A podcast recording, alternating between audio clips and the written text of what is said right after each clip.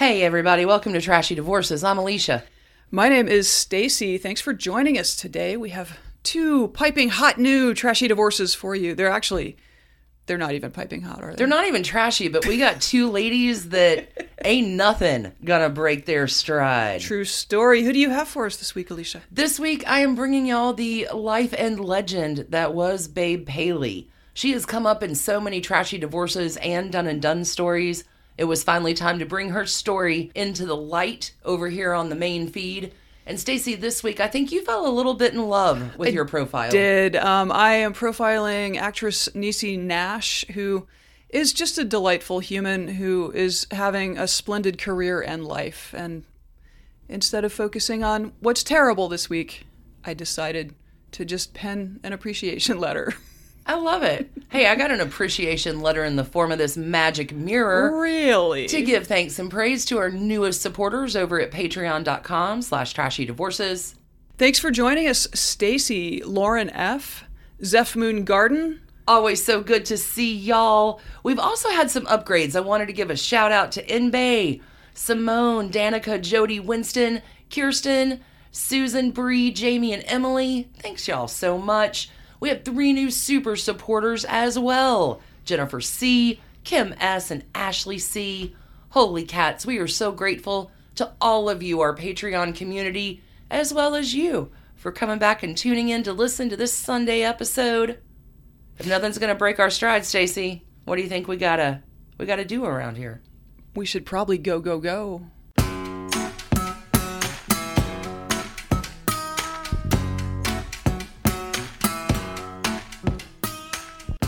So, Alicia, today you're shining a spotlight on someone who has been sort of tangentially connected to So many like dozens of your other stories. dozens and dozens. Fi- have, finally gets her her time in the sun. we have mentioned Barbara Cushing Mortimer Paley, Babe Paley. Babe Paley. Babe Paley in half a dozen stories. Even just recently in Tinsley Mortimer, Mm-hmm. she was mentioned on Done and Done. Mm-hmm. she's everywhere. It's Right. time to give Babe a little, a right. little love. One of Truman Capote's swans, the the rich, beautiful women that he.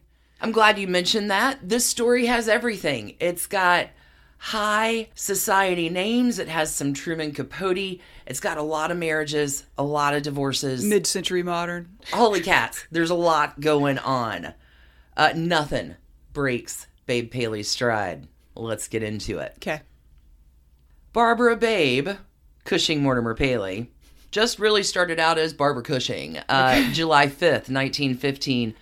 Barbara is the youngest child born to Kate and Harvey Cushing from Boston, Massachusetts.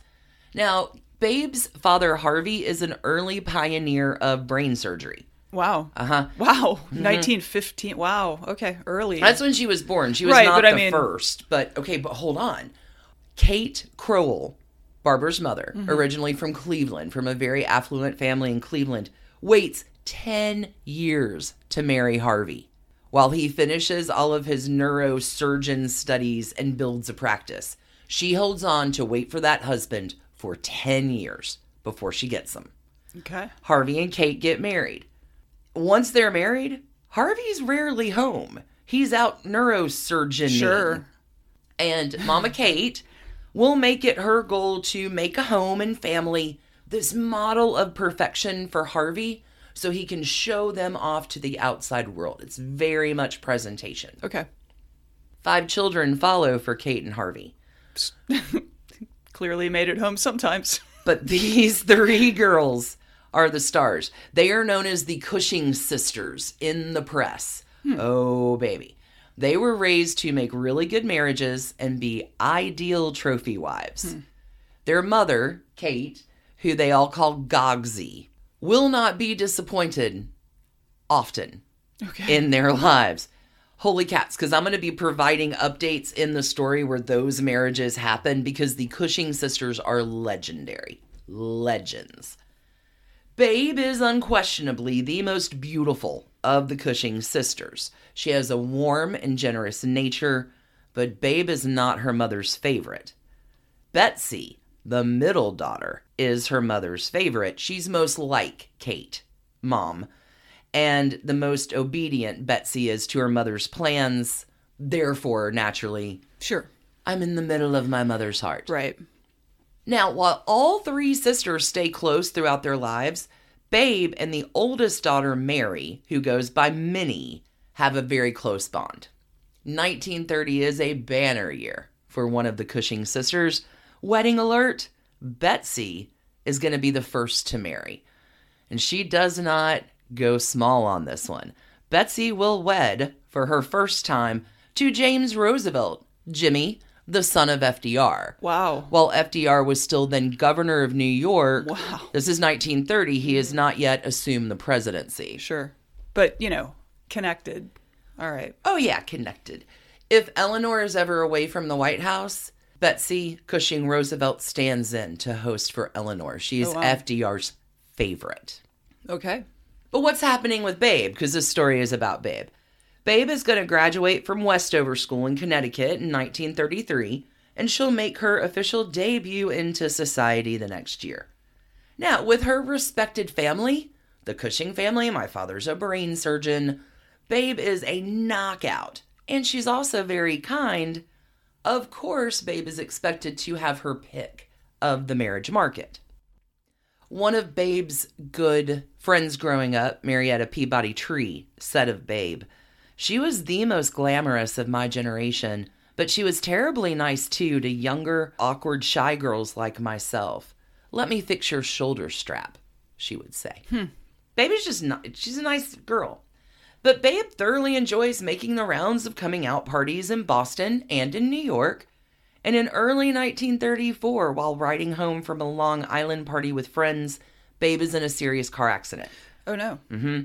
She's seriously injured, and her beautiful face is nearly destroyed. Wow. Her injuries will render her unrecognizable, and all of her teeth are knocked out. Oh, God.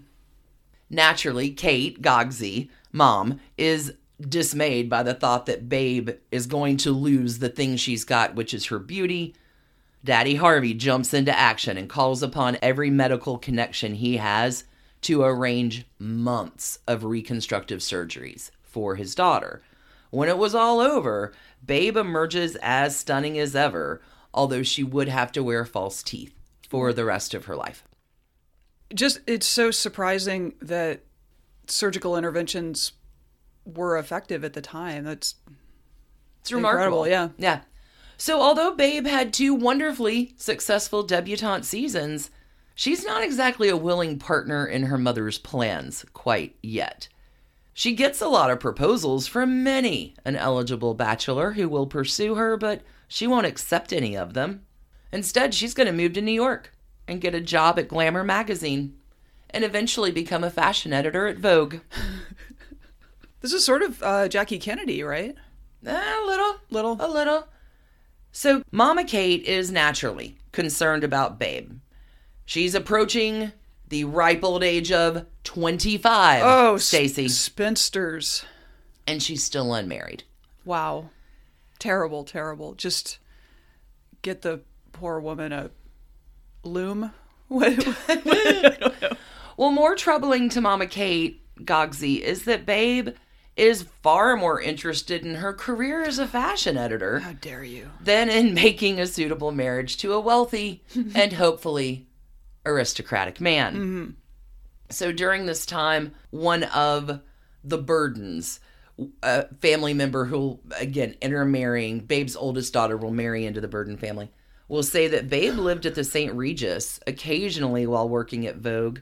She lived with Russian American socialite Sergei Obolensky quite openly. When asked how the Cushing family permitted this behavior, this family member said, Morality is for the middle classes. Yes, as it ever was. Yeah. Conde Nast himself hires Babe. In those days, when a young, bright socialite doesn't really know what to do with herself before marriage, Conde Nast sort of becomes a finishing school for them. During this time, Babe is going to befriend many powerful and glamorous women Diana Vreeland, Susan Mary Alsop, Millicent Fenwick, Connie Bradley, Muriel Maxwell, Sally Kirkland. These wealthy debutantes work for almost nothing, which isn't a problem because everybody's wealthy. They work for the glamour, the connections with fabulous people, beautiful clothing, getting into amazing social functions. I want to get us to the end of the 1930s now because Mama Kate just is not happy. Betsy and Jimmy have divorced. Oh no. Oh no. Oh no. It's terrible. In the late 1930s, Minnie is not married, Babe is not married, and Betsy, Betsy has divorced. divorced. Don't worry, Betsy's going to get married again in 1942 to John Hay Whitney of those Whitneys. Okay. Okay. Rings a bell. That name. But again, the story is about Babe, and despite loving her time at Vogue, Babe will announce her engagement on September 6, 1940, to Stanley Grafton Mortimer Jr. Okay. Of those Mortimers, mm-hmm. Stanley is a New York socialite and a grandson of one of the founders of Standard Oil. Hmm. Okay. Okay. In addition to his impeccable breeding, Stanley Mortimer is also kind of a looker. He's pretty handsome. The two, Babe and Stanley, are married September 21st, 1940.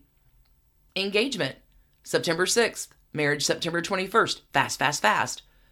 They get married at St. Luke's Protestant Episcopal Church. The wedding is like relatively private. Babe's father had passed away before her wedding, so her brother Henry will walk her down the aisle.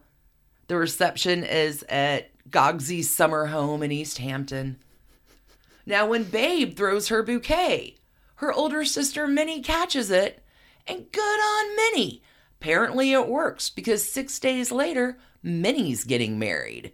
Who does Minnie marry for the first time? I don't know. She marries William Vincent Astor oh, of those God, Astors. okay. Now, I need you to know that William Vincent Astor and Minnie have been fooling around now for like a decade. She's been his mistress for a really long time. Hmm. William Vanderbilt Astor, though, has to divorce his lesbian wife of 25 years first. Y'all, Minnie is a whole scene, but just a quick bit here. Minnie and William Vanderbilt Astor, like the heir to a $200 million fortune, will get married six days after Babe and Stanley Mortimer. They will divorce in 1953. But in order for Minnie to get her divorce from William Vincent Astor, he's like, I need you to find me a new wife before I'll let you divorce me. Okay. Okay. Okay. So she does. And that new wife is Brooke Astor, legendary socialite and future profile of a Done and Done episode. Okay. Everything is connected, it's spider webs. So while Babe's new husband, Stanley Mortimer, Okay. comes from the most exclusive WASP old money pedigrees, much of his inheritance and wealth is in trust funds, which permitted allowances. You go and get a certain amount of money every year and then you're tapped out. And the trust fund will allow for a nice married life. It's comfortable, but it's not quite the level of extravagance that Babe or Mama Kate had anticipated. However, Standard Oil name and money, the Mortimer family have a lot of prestige. They have a lot of social standing, which makes up for the not quite so excessive wealth. Stanley and Babe frequently visit the Mortimer family at their Tuxedo Park estate. They'll attend elite social gatherings at the exclusive Tuxedo Club. The young married couple themselves live in a triplex mm-hmm. apartment at 225 East 51st Street in Manhattan. Not quite the same level of luxury as Tuxedo Park, but you're still living on East 51st Street. It's not shabby. Yeah. Babe is not going to stop work, though. She'll continue to work at Vogue during the first year of the marriage. She will take a temporary leave when she becomes pregnant. Hey, it's the 40s. Stan will enlist in the Navy after the U.S. enters World War II. Mm-hmm. Stan is sent to the Naval Training Center in Pensacola, and Babe goes there to live with her husband, but she is just unable to handle the military wife lifestyle for long and soon will return to New York City in her way better job at Vogue. Right. After Stan completes his pilot training, he will be stationed in the South Pacific. Yeah, I imagine Pensacola was not much of a place at the time. I mean, it was pre air conditioning. Like the South hadn't really. It was not Babe's sort of seed. Yeah. Babe will give birth to her first child in 1942, a son she names Stanley Grafton Mortimer III. The baby will be called Tony.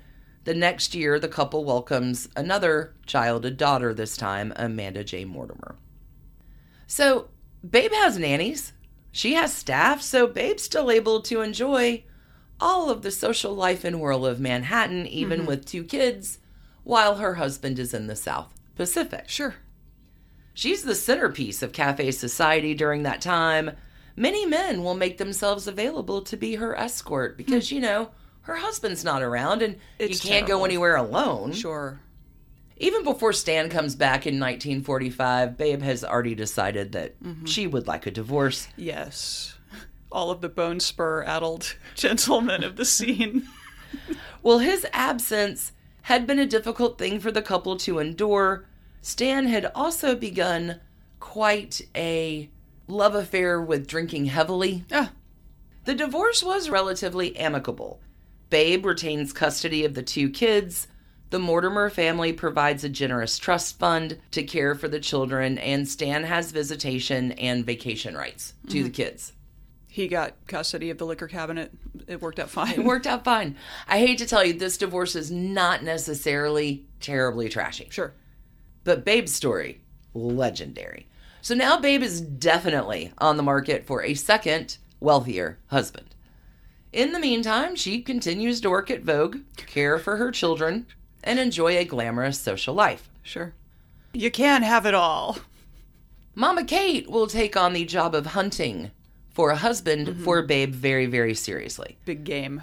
She makes lists of potential suitors with all of their qualifications for Babe to review and study. Sure. Sure. Now, Babe is no idiot. She's very calculated about finding the next right husband to meet her needs. Right? Minnie's now married to William Vincent Astor. Betsy has now remarried John Hay Whitney. Come on, the Astors and the Whitneys, two of the most uh, wealthy and prestigious families in the country. Yeah. Now, Babe is not interested in competing with her sisters quite on this level. She wants to find a husband who has even more wealth, but needs her social connections and cachet. She's looking for someone who wants to be accepted into a level of society that she can hold the key for. I'll get you in the door. Let me play with your money, Right. which is more than my sister's husbands have. Yeah, I'll get you in the door and then you pick up the check. So she's looking for new money. William S. Paley, perfect candidate.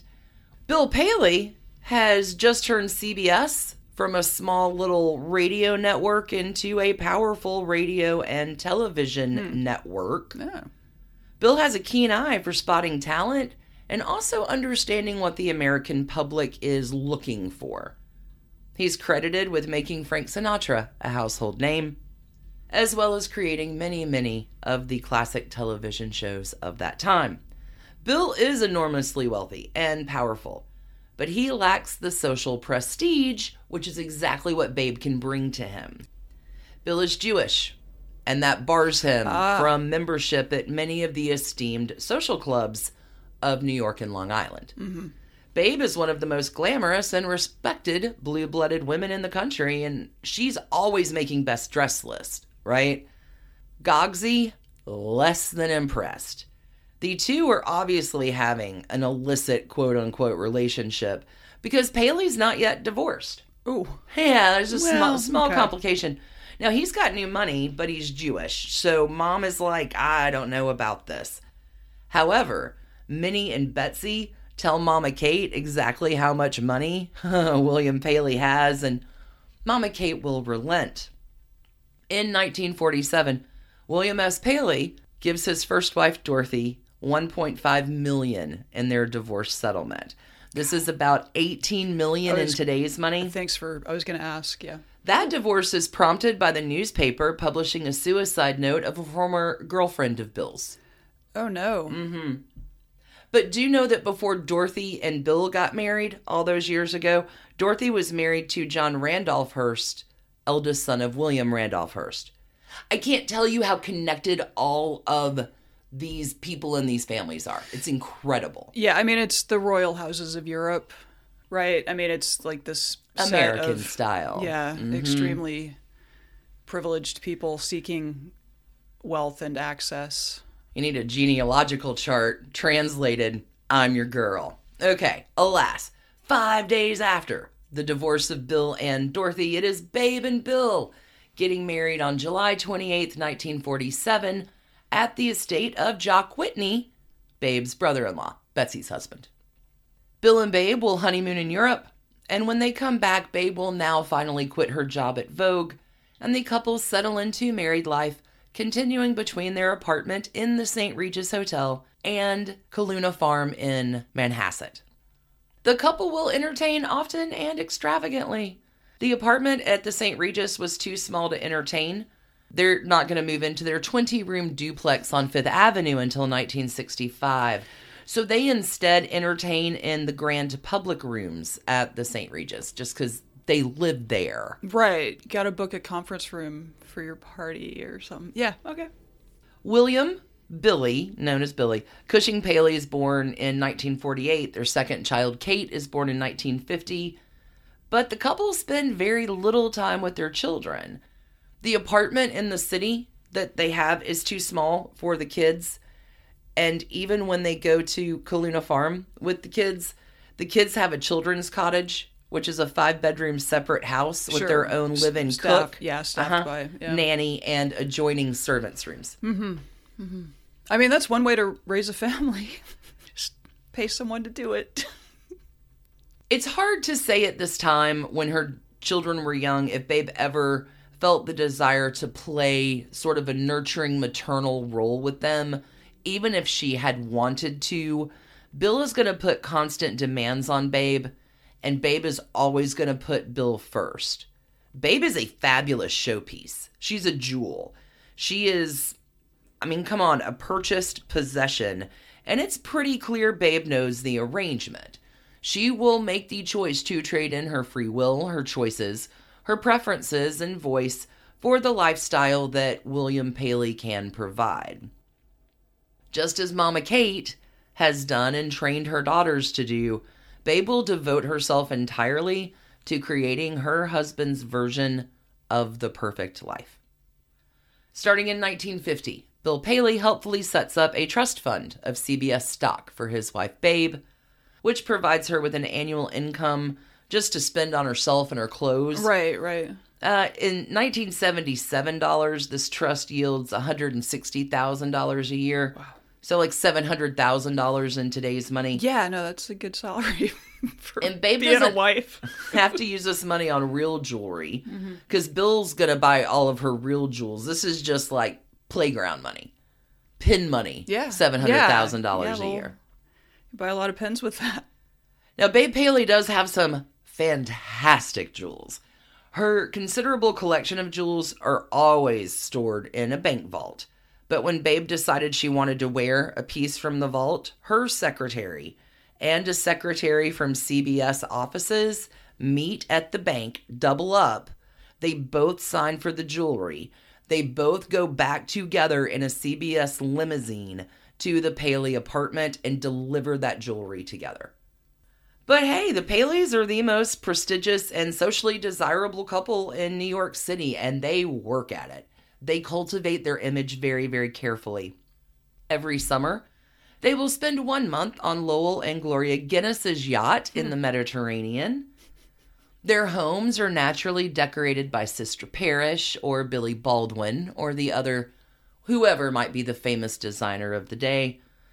The Paleys buy very expensive art and very expensive antiques from all corners of the world. In addition to the New York City apartment and Kiluna Farm on Manhasset, they also have a vacation home in Jamaica and a home in Squam Lake in New Hampshire. Babe is the ultimate trophy wife, and her style is imitated everywhere. Holy cats. She once gets warm on the way to lunch, so she takes her scarf off and ties it to the side of her handbag. And within a week, this look is being copied across the country. Hmm. Babe Paley is on the best dress list for 14 straight years. Hmm. 13 of those, she was number one on the best dress list. Man, that other year must have been tough for her. when she was number two. Yeah. Yeah. Uh, Babe Paley was named to Fashion's Hall of Fame in 1958. Where is the Fashion Hall of Fame? Don't know. It's Babe Paley. go, go ask Babe. Okay. All right, now Bill Paley, just so you know, we talked about him a little bit within the Truman Capote La Côte Basque episode. Hang on to that. But just so you know, Bill Paley's ego is enormous. His desire for control is profound, and his philandering is an open secret. Even with these things, it wasn't until Babe's illness becomes serious that anyone ever heard her say a critical word about her husband. hmm She was completely devoted to him and their image as a couple. So, Babe will have four children and two stepchildren, but by all accounts, Babe has got a distant relationship with those kids. Tony, the oldest, is her favorite, but the one she gets along with, Bill doesn't. There's a lot of complicated matters, kind of as the kids are growing up. Again, cared for by nannies, the kids are sent to boarding schools. They don't see their parents that often. It's a fun little connection for you here, and probably one of the most difficult of Babe's relationships is with her oldest daughter, Amanda. Amanda gets older and she's gorgeous. And after graduating as well from Westover, Amanda will marry Shirley Carter Burden Jr., the great great great grandson of Cornelius Vanderbilt. His mother was a former actress and the sister of Douglas Fairbanks Jr. Burden grows up in Beverly Hills among movie stars and their kids. He previously dated Geraldine Chaplin. So 1964 wedding, this is posh stuff. Night, uh, Cecil Beaton takes the photographs. After the wedding, the young couple will move into their nice little apartment in New York City at the Dakota, becoming a fixture in the New York social scene. Halston, no less, will call Amanda the most beautiful girl going, and Amanda, her claim to fame, she'll knock Jacqueline Kennedy off the best dress list. Well, Now, Babe, not great here. It's obvious to anyone close to you, Babe or Amanda that Babe is a little bit jealous. And when Amanda begins to take the spotlight away from Babe, their relationship will suffer. Babe's other daughter, Kate, gosh, kind of has it worse. Bill dotes on her, but when Kate is about three, she begins losing her hair. She is eventually diagnosed with alopecia universalis, which is a rare disorder causing the victim to lose their hair. It's associated with severe stress. So, Babe has Kate begin to see a psychiatrist and buy her the best wigs that are available. This child not being perfect will strain Babe's relationship as well. Billy, another one of their sons, is always a misfit. He is eventually going to leave for Europe and, bless his heart, develops a drug habit, tries to make movies with his friends. He will eventually get clean, buys and rebuilds an old sailboat, and sails around the Florida Keys and lives off his trust fund. Hmm. Probably has the best life. Amanda, the oldest daughter, will say about the Paley home it was a strange household, so fragmented and wacky. Our parents weren't there, and when they came, we were all clamoring for attention. There was no bonding among the kids. We were all looking out for ourselves. Just a few more little bits here because we haven't mentioned Truman Capote hmm. yet. Babe Paley is Truman Capote's favorite swan by far. He is one of the only people that Babe truly confides in. Babe will keep that's terrible. Mm-hmm. It's- it doesn't work out great for her. Babe will keep a lot of people at a distance. She'll maintain aloofness. But with Truman, she lets her guard down. And Truman, for his part, is in awe of everything about Babe Paley her style, her beauty, her elegance. And Truman is able to spend a lot of time with Babe because he's no threat to their husbands. But Truman wouldn't have been around unless he got along with their husbands too, right? Truman is openly and conspicuously homosexual in a time that isn't accepted, but that is his way of getting into the world of the swans. Truman hangs out at the Paley's home a lot of the time. He'll go on vacation with them all the time. Truman is in. Now, the relationship between Babe and Truman, mutually beneficial. Truman shows her an intellectual world that she had not yet been a part of. She begins reading and becoming interested in other things that unto now she just didn't know existed. And Truman will become kind of a third sister for Babe. He's endlessly entertaining. He's got bitchy gossip and witty mm-hmm. conversation. Yeah. So Babe and Truman trade secrets. They travel together, they shop together, they gossip together. It's great. Until dun dun dun. Mm-hmm. We all know about it. If you don't know about it, go see the episode where we talked about the nastiest work that has ever happened in fiction, La Côte Basque, 1965. Once that's published in Esquire magazine in 1975, Babe is devastated. She reads an excerpt. Babe calls Slim Keith, tells her to go get a copy of the magazine and call her back. Babe never expects this kind of level of betrayal Yeah, backstabbing from her best friend. Mm-hmm. He shared Bill Paley's affair. He I mean it's just gross. It's gross. And it is unclear. I know we've talked about it. I don't know if Truman thought his swans were too stupid to recognize themselves through the roman à clef thinly veiled account or if you thought that they wouldn't care, but they do. There's also a theory because Babe is really, really sick and dying at the time that Truman maybe wants to get a little bit of revenge on her husband who so misused Babe for all mm-hmm. those years. Feelings and motivations unclear, but the reaction that Truman gets is not great. Yeah. Everybody drops him. yeah. Save probably CZ Guest. She's the only swan that doesn't completely cut him out. But she had never confided in him, right? She not as much as her- Babe. Yeah.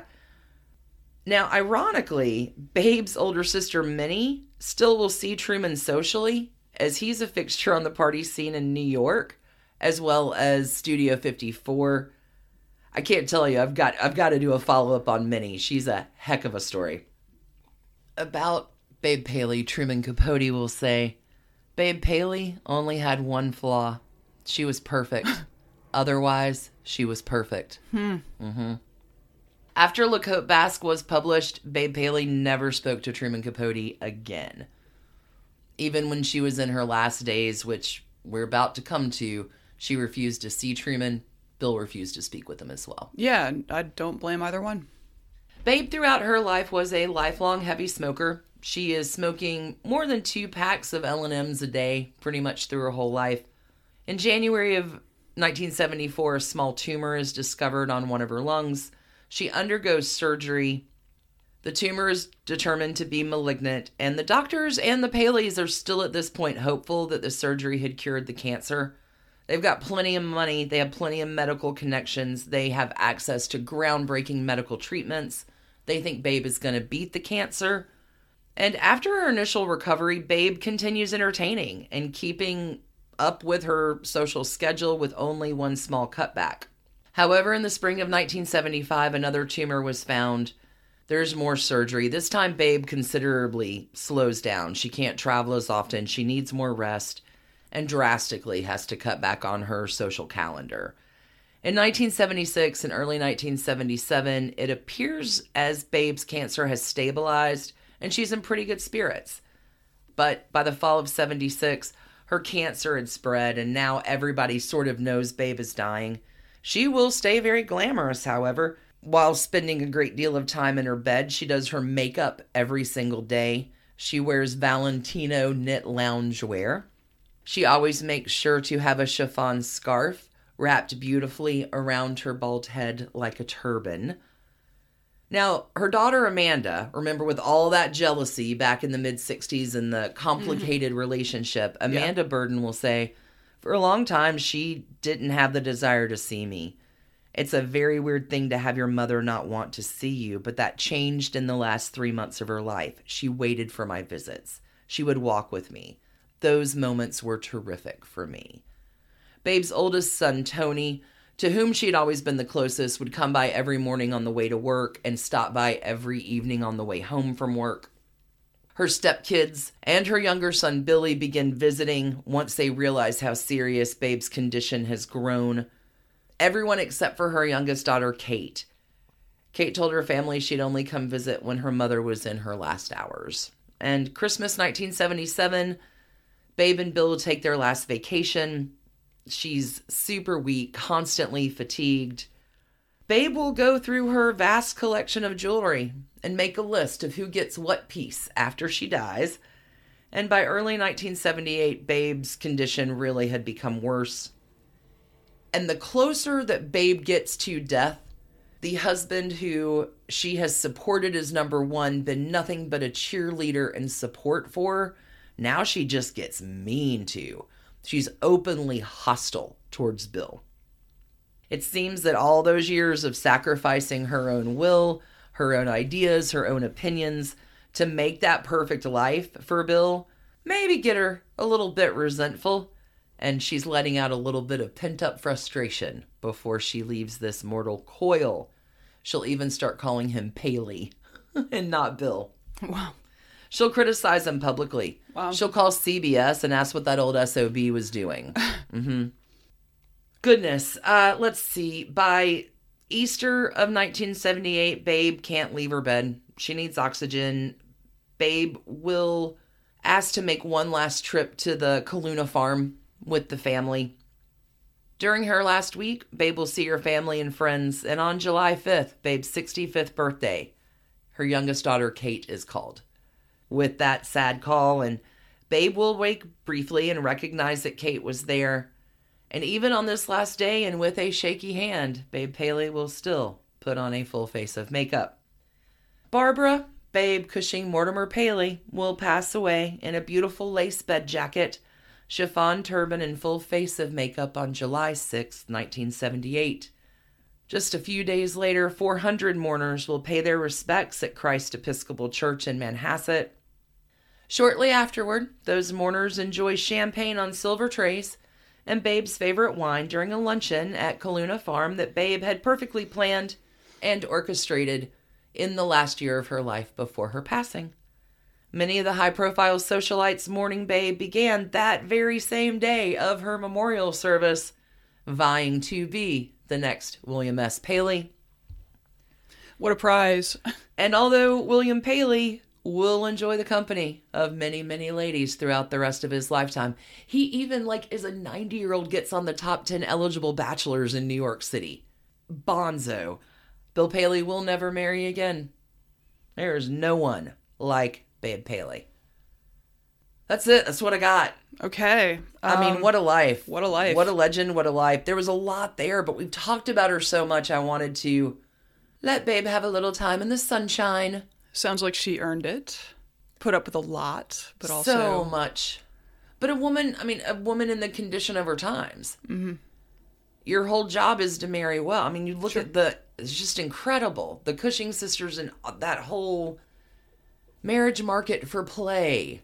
I don't think that's the story that you're going to be telling us when we come back from break. no, no, no, very different. Very, Let's- very different. Let's do that. Let's take a quick break here from our sponsors this week. We'll see you on the flip, friends. Hi, I'm Chris Gethard, and I'm very excited to tell you about Beautiful Anonymous, a podcast where I talk to random people on the phone. I tweet out a phone number, thousands of people try to call. You talk to one of them, they stay anonymous. I can't hang up. That's all the rules. I never know what's going to happen. We get serious ones. I've talked with meth dealers on their way to prison. I've talked to people who survived mass shootings. Crazy funny ones. I talked to a guy with a goose laugh, somebody who dresses up as a pirate on the weekends. I never know what's going to happen. It's a great show. Subscribe today, Beautiful Anonymous. Hi, I'm Chris Gethard, and I'm very excited to tell you about Beautiful Anonymous, a podcast where I talk to random people on the phone. I tweet out a phone number, thousands of people try to call. You talk to one of them, they stay anonymous. I can't hang up. That's all the rules. I never know what's going to happen. We get serious ones. I've talked with meth dealers on their way to prison. I've talked to people who survived mass shootings. Crazy funny ones. I talked to a guy with a goose laugh, somebody who dresses up as a pirate on the weekends. I never know what's going to happen. It's a great show. Subscribe today, Beautiful Anonymous.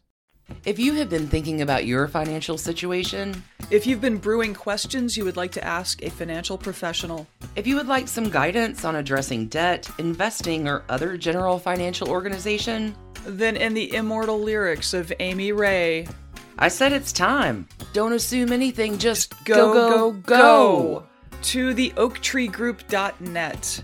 There you will find the contact information for three holistic financial planners that have been working together for over 17 years. Kelly, Eileen, and Ellen will tailor a financial strategy for your unique goals and circumstances. You can also give them a call at 770-319-1700 to schedule your free one-hour consultation. They would never use your years to psych you out. Again, the phone number is 770-319-1700 and the website is www.theoaktreegroup.net. Go, go, go. So, Stacy, you have a different kind of lady this week where nothing breaks her stride. Nothing breaks her stride. I think you fell a little bit in love this week researching her. You had a good I've, time. I've been thoroughly enjoying. Well, partly because I love so many of the shows that she's in. Anyway, friends, don't know if you've noticed, but our world is particularly trashy of late. So I'm gonna I'm gonna untrash. I'm gonna bring you the story of an actress who has been in just a ton of entirely lovable roles, but is to my mind criminally underfamous for the work that she has produced. She's also, lucky for us, a two-time divorcee. But lately, she has been exploring new aspects of herself in a very public way. I'm talking about Niecy Nash, who first entered the public consciousness when she played Deputy Raineesha Williams on Comedy Central's send up of the Cops reality show Reno 911, which was a lot of fun. She also hosted a style network show called Clean House for most of the 2000s, where she would take a team in and they would, you know, Clean your house. well, but you're, you know, these were dirty houses. Anyway, this was only the beginning of a career that has now stretched from reality TV into acclaimed films and has landed her in a tight orbit of some of the best film and television creators out there. So let's talk about Niecy Nash. Carol Denise Ensley was born February 23, 1970, in Palmdale, California, and grew up in South Central LA and Compton, like like tough areas. Her mother was well aware of the state of the neighborhood, so Niecy and her younger brother Michael were both part of the generation of kids who rode buses out to far flung, and I'm making air quotes with my fingers here, better schools right. safer schools as well. When she was five, she told WBUR's Anna Sale she decided exactly what she wanted to be when she grew up. She says, quote, When I was five years old, I was watching television with my grandmother, and I saw the most gorgeous black woman I had ever seen in my little five years of living. She had a long red dress on, and her eyelashes looked like butterflies. I said, Oh, I said, Grandmama, who is that? She said, Baby, that's Lola Falana. I said, Oh, that's what I want to be when I grow up. I want to be black, fabulous, and on TV. with butterflies, on my Butterflies, eyes. I mm-hmm. love it. The path to achieving the dream, which she has done, by the way, was not by any stretch of the imagination free of obstacles. When she was 15, she saw her mother, Margaret, shot by her abusive boyfriend. Oh my God. who was hiding inside their house. Before he turned the gun on himself, he set the house on fire oh. while Niecy was still in it, hiding under her mother's bed. Thankfully, she and her mother both survived. But when Niecy was 22, her family was subjected to another enduring wound. Her brother, attending that better high school in the valley, found Oh, himself constantly bullied by a group of guys there. One February day in 1993, one of those guys brought a gun to school and shot him in the chest during a morning break between classes, killing him. Oh, this is terrible. It's terrible. Michael was 17. He was three months short mm. of graduating. So, Niecy, if I understand the timeline right, was on the cusp of graduating from Cal State Dominguez Hills. That is where she graduated from with a degree in theater. But she watched as her mother plunged into a bleak depression, understandably. A hundred percent. This is terrible. Yeah, here's Niecy again from that Anna Sale interview. Oftentimes, what happens is that the thing in your life that causes you the most pain is also the same thing that ends up bringing you so many blessings on the other side of it. Mm. And I will say that when my brother was murdered in 93, my mother went into a very severe depression. And she said, I'm getting in the bed and I'm never getting back out. No, it's heartbreaking. Mm-hmm. And all I knew was that I could make my mother laugh. I never realized that comedy was a gift because I always got in trouble because I got talks too much on my report card or I got pinched for cracking jokes in church.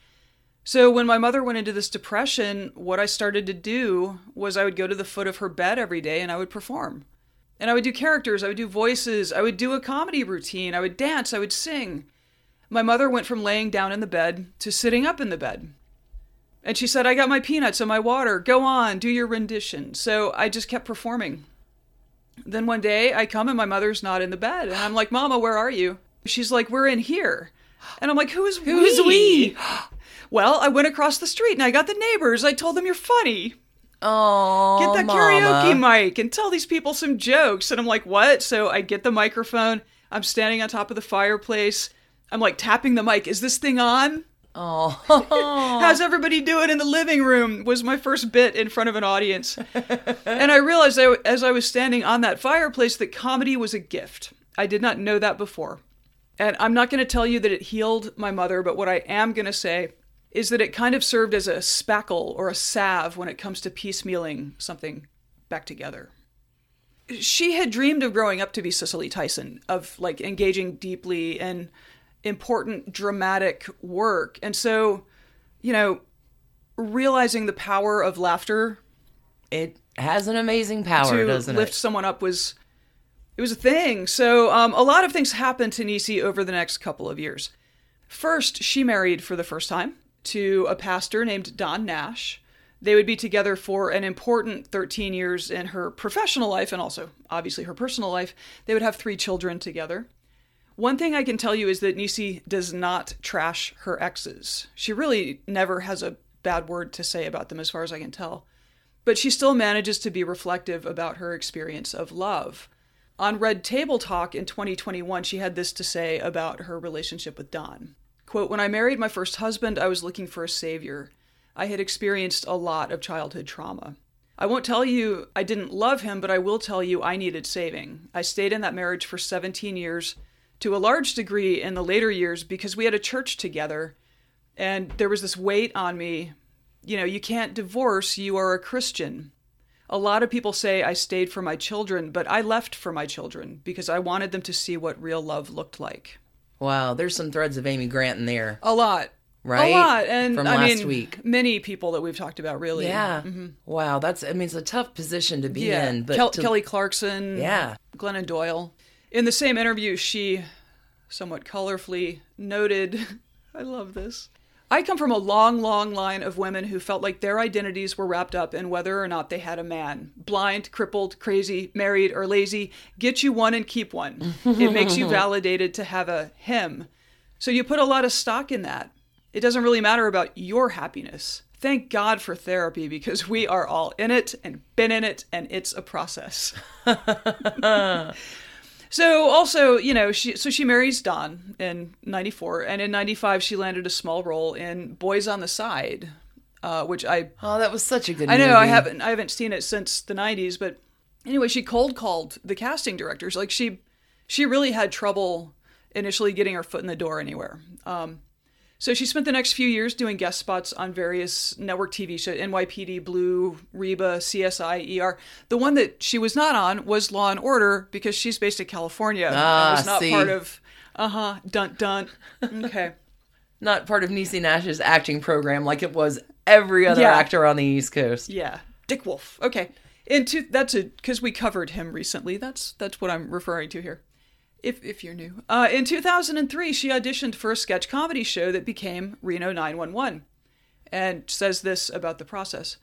The funny thing is, being from Los Angeles and the circles that I grew up in, I'd never heard of the Groundlings. I had never heard of Second City. I had never heard of improv. I didn't even know what it was. I lied my way into the audition. Good for you. Yes, I said I knew how to do something before I got there, and then I called somebody and said, What do I have to do? You know, I told these people I know how to do this. What is it? you know, and then I just showed up comfortable in my skin and just always figured if I don't know how to do something, what I do know is that I can fake it till I make it. That's exactly right, That my is friend. life. That is life right there. In a nutshell. Mm-hmm. Her character, Raineesha Williams, was the cause of some controversy during the show's run because of her, like, just absolute deadpan spoofery of every stereotype about black women. She famously wore a prosthetic butt for the role. And when Anna Sale asked if she would be open to wearing it when the series rebooted uh, for the Quibi streaming platform in 2020, I'm not even sure if Quibi is still around, but anyway, Niecy was quick to say yes. In a heartbeat. Why not? They went around the room and asked each person, "What does your character need? Who do you want to be and what do we what can we give you to bring that character to life?" And I said, "Baby hair and a big booty." Well, And the only reason I said that was because I wanted her body type to look like the women who raised me. I wanted them to be able to turn on TV and see themselves.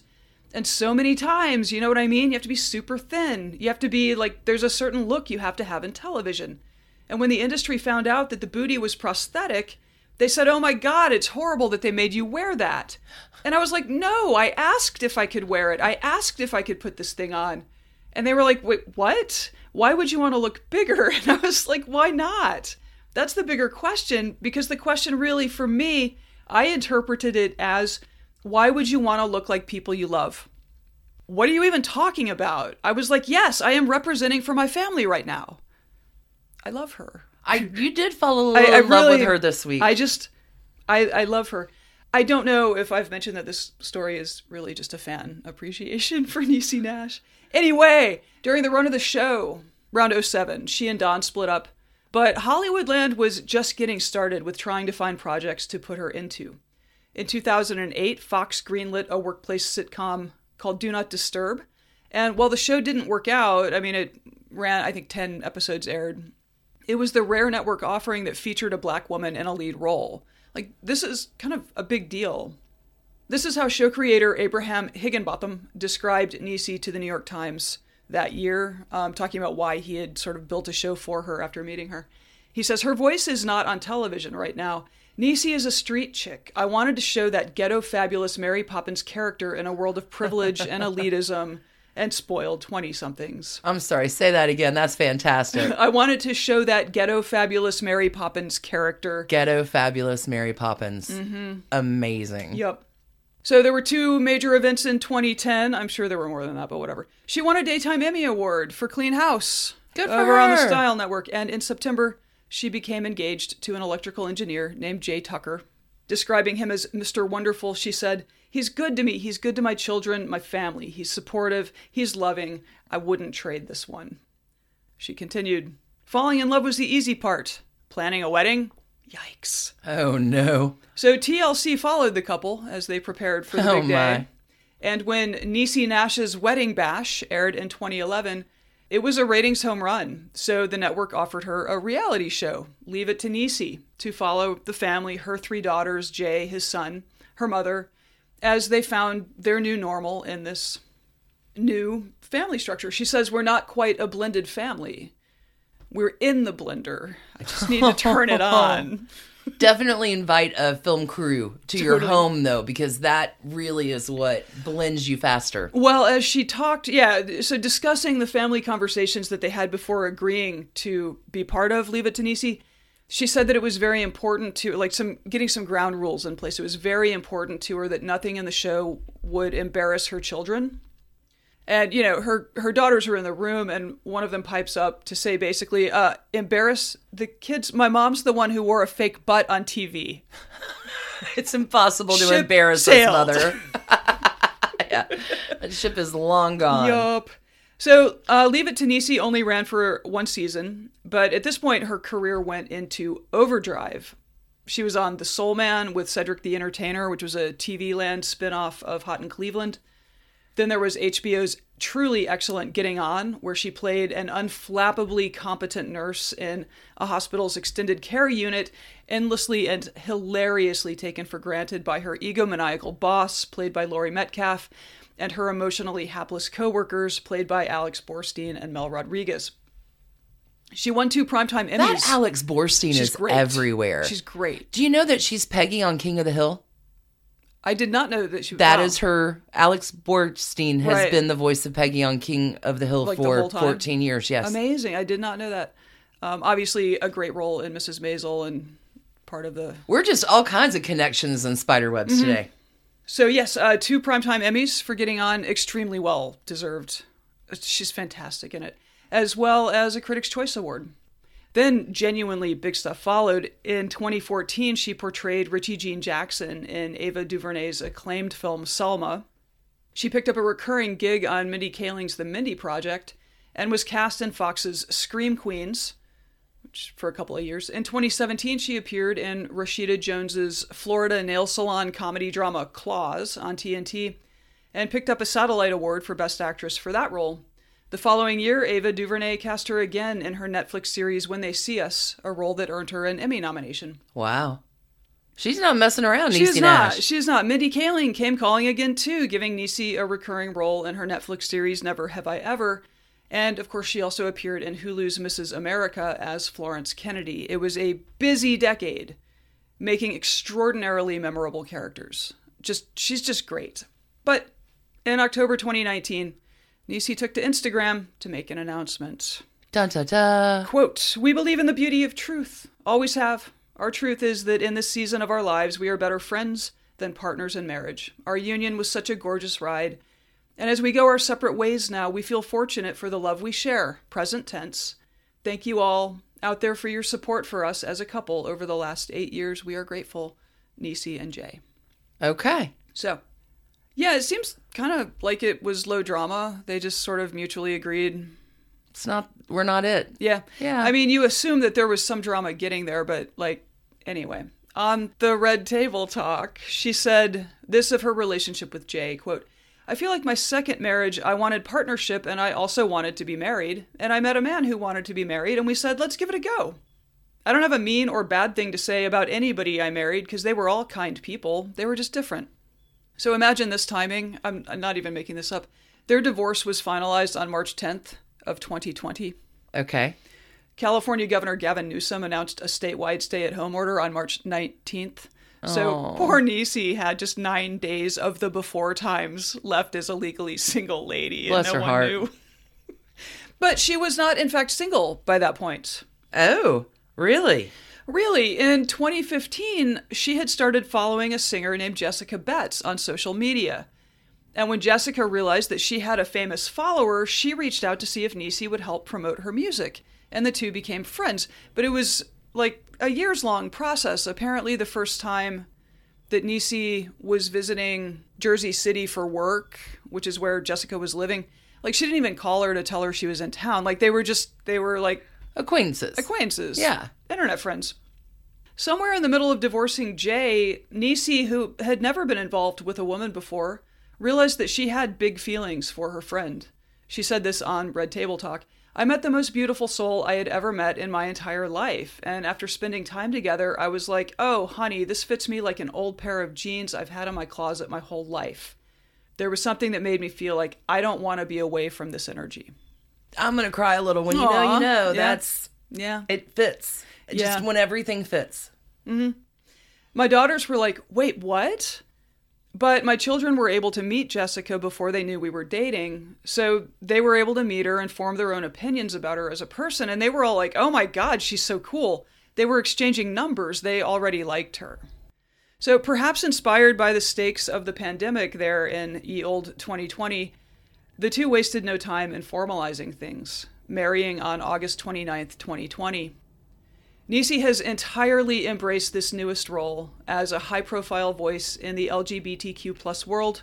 She hosted the GLAAD Media Awards in 2021 and declared on the show, I'm the newest member of the community. Yay. The couple are right now the first same sex couple to appear on the cover of Essence magazine. It's an enormous deal. It's, it's a beautiful mm-hmm. cover as It well. is, it is. And the story inside is great. So in the interview inside, Jessica responds to a question about their social media feeds, which are full of photos of them cuddling and canoodling and being ridiculously cute together, saying that the interviewer kind of asks like, is there is there some agenda to this? And she says there there's no agenda. Quote, agendas feel very forced. If there's an agenda, it's that we're going to spread queer joy. The world needs it. Real talk.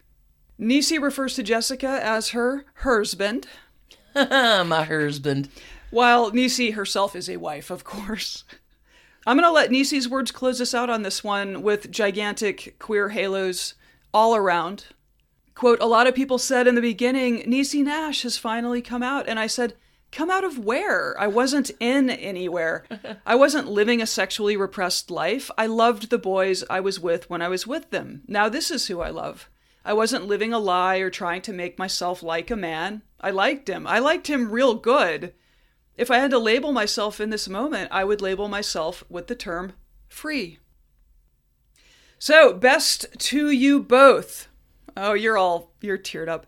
Best to you both, Niecy and Jessica. Welcome to Team Rainbow. We are delighted to have you. Welcome. Welcome. Be sure to pick up your toaster oven on the way out of the party. There has, she did mention that she has not gotten a gift basket yet. Oh, we got to work on that. I don't know how we can get, I will look up her management. Anyway, that's, Well done. That's my non trashy story. That's my happy story for a difficult world. it has been kind of a difficult week. Mm-hmm. We love y'all so much. Thanks for tuning in and listening to this episode of Trashy Divorces with the old school and the new school, both wonderful women who Yep. nothing's breaking their stride, and Nope. we can appreciate that. Yup. We're going to be back with you on mm-hmm. Wednesday for an all new Wednesday Trashy Breakups edition. In the meantime, if you need more Trashy Divorces, you can find us at patreon.com slash trashy divorces. We're kicking off a new Trashy Royals series Oh, we this are, yeah. week with the The De Medicis oh trashy. of Italy. Yeah, we've wrapped up the Romanovs. Time for a new season. Also, Love Letters too. y'all had some great stories this week that may interest you as Trashy Divorces listeners. We did a love letter to Zelda Fitzgerald and Florence Nightingale and The Rainbow Connection by Kermit the Frog as well. Also, if you're into the New York High Society stuff, this is definitely the week to check out Done and Done. We're going to be continuing with the custody trial of poor little rich girl Gloria Vanderbilt. Lots of stuff going on here at Hemlock. As always, we appreciate you tuning in and listening to the Daily Dose of Trash for the week.